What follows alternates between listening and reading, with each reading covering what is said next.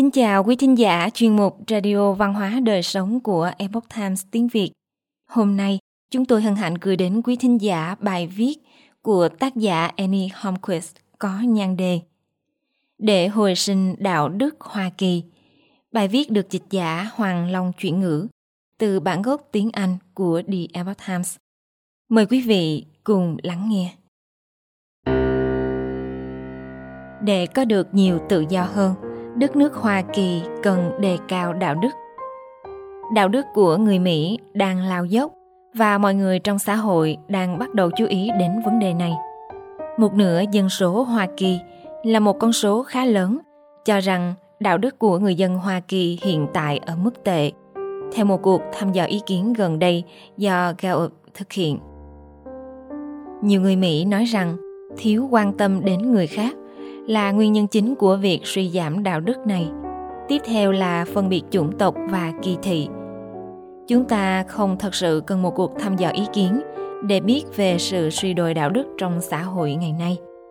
Sự gia tăng các vụ cướp xe và tội phạm bạo lực đã thể hiện rõ điều đó, cũng như sự ám ảnh của xã hội đối với các hành vi tình dục lệch lạc và tính ích kỷ nói chung sự suy đồi đạo đức và văn hóa đã đủ để khiến cho bất kỳ ai đang cố gắng sống một cuộc đời chân chính và ngay thẳng đều cảm thấy muốn đầu hàng và thốt lên rằng, đã quá đủ rồi, tất cả đã kết thúc, tôi không còn có thể làm gì được nữa. Nhưng câu nói ấy thể hiện việc từ bỏ một cách quá dễ dàng, ngay cả trước khi cuộc chiến kết thúc. Có một giải pháp để giải quyết sự tuột dốc này và điều đó đã được một trong những tổ phụ lập quốc của chúng ta đề cập đến trong năm đầu tiên sau khi đất nước giành độc lập từ Vương quốc Anh. Người ký kết bản tuyên ngôn John Witherspoon đã phát biểu trong bài thuyết giảng có nhan đề Quyền năng của đấng sáng thế vượt trên dục vọng của con người vào năm 1776 như sau. Không có điều gì chắc chắn hơn một sự phóng túng tập thể và sự suy đồi nhân cách sẽ làm cho cả một dân tộc có nguy cơ diệt vong. Sự diệt vong đó có thể được ngăn chặn nếu chúng ta có một chính phủ tốt đẹp, nhưng có lẽ cũng chỉ duy trì được trong một khoảng thời gian.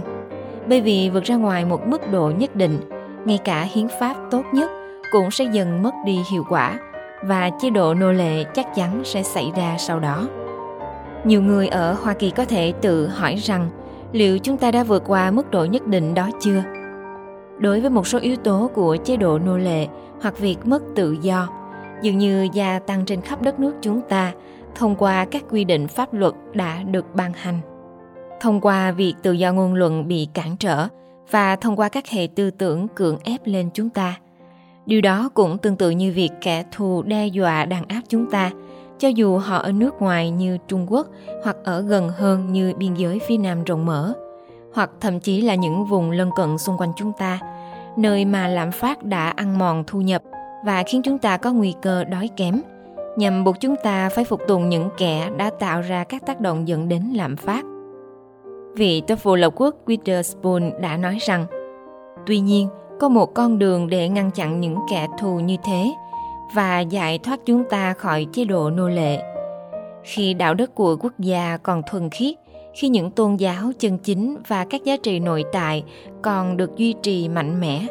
thì mọi cố gắng của những kẻ thù quyền uy nhất nhằm làm suy đồi các giá trị cao đẹp đó thường sẽ thất bại. Đây không phải là lời cầu nguyện tôn giáo hoang đường hoặc một sự nghi thơ dài khờ. Witherspoon đảm bảo với chúng ta rằng, đúng hơn, đó là một chân lý. Vị tổ phụ lập quốc Witherspoon đã chỉ lối cho chúng ta.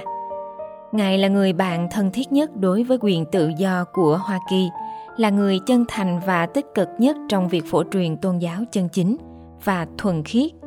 và là người kiên định vĩ đại nhất có thể chịu đựng tất cả sự bán bổ và những hành vi trái đạo đức. Bất kỳ ai thừa nhận mình xa rời những lời răng dạy của đấng sáng thế, thì tôi không ngại ngần gọi người ấy là kẻ thù của đất nước Do đó, trách nhiệm của bạn trong giai đoạn quan trọng và khẩn cấp này là cố gắng hết sức mình, tất cả mọi người trong khả năng phù hợp của mình, hay ngăn chặn làn sóng suy đồi đạo đức đang phổ biến,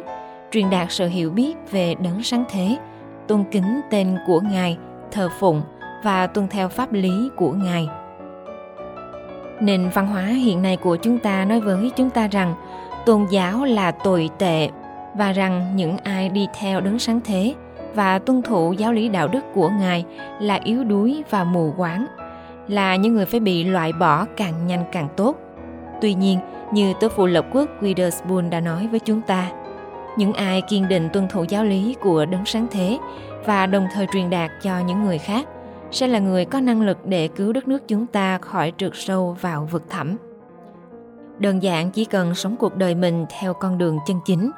đi đến nhà thờ, tuân theo lời dạy của đấng sáng thế, trung thực trong công việc, nuôi dưỡng con trẻ trở thành người tốt và biết tôn trọng, khuyến khích những người khác cũng thực hành điều tương tự thì sẽ đi được rất xa trên con đường, ngăn chặn làn sóng suy đồi đạo đức đang phổ biến. Giải pháp để hồi sinh đạo đức của hoa kỳ là rất đơn giản. Hãy bắt đầu với gia đình chúng ta khi mỗi người chúng ta đã tự mình giữ được một mức độ đạo đức cao thượng và tốt đẹp tuân theo lời dạy của đấng sáng thế thì điều đó sẽ được lan truyền tới nhiều người khác quý thính giả thân mến chuyên mục radio văn hóa đời sống của epoch times tiếng việt đến đây là hết để đọc các bài viết khác của chúng tôi, quý vị có thể truy cập vào trang web epochtimesviet.com. Cảm ơn quý vị đã lắng nghe, quan tâm và đăng ký kênh. Xin chào tạm biệt và hẹn gặp lại quý vị trong chương trình lần sau. Kính chúc mọi điều bình an và tốt lành đến quý vị cùng người thân.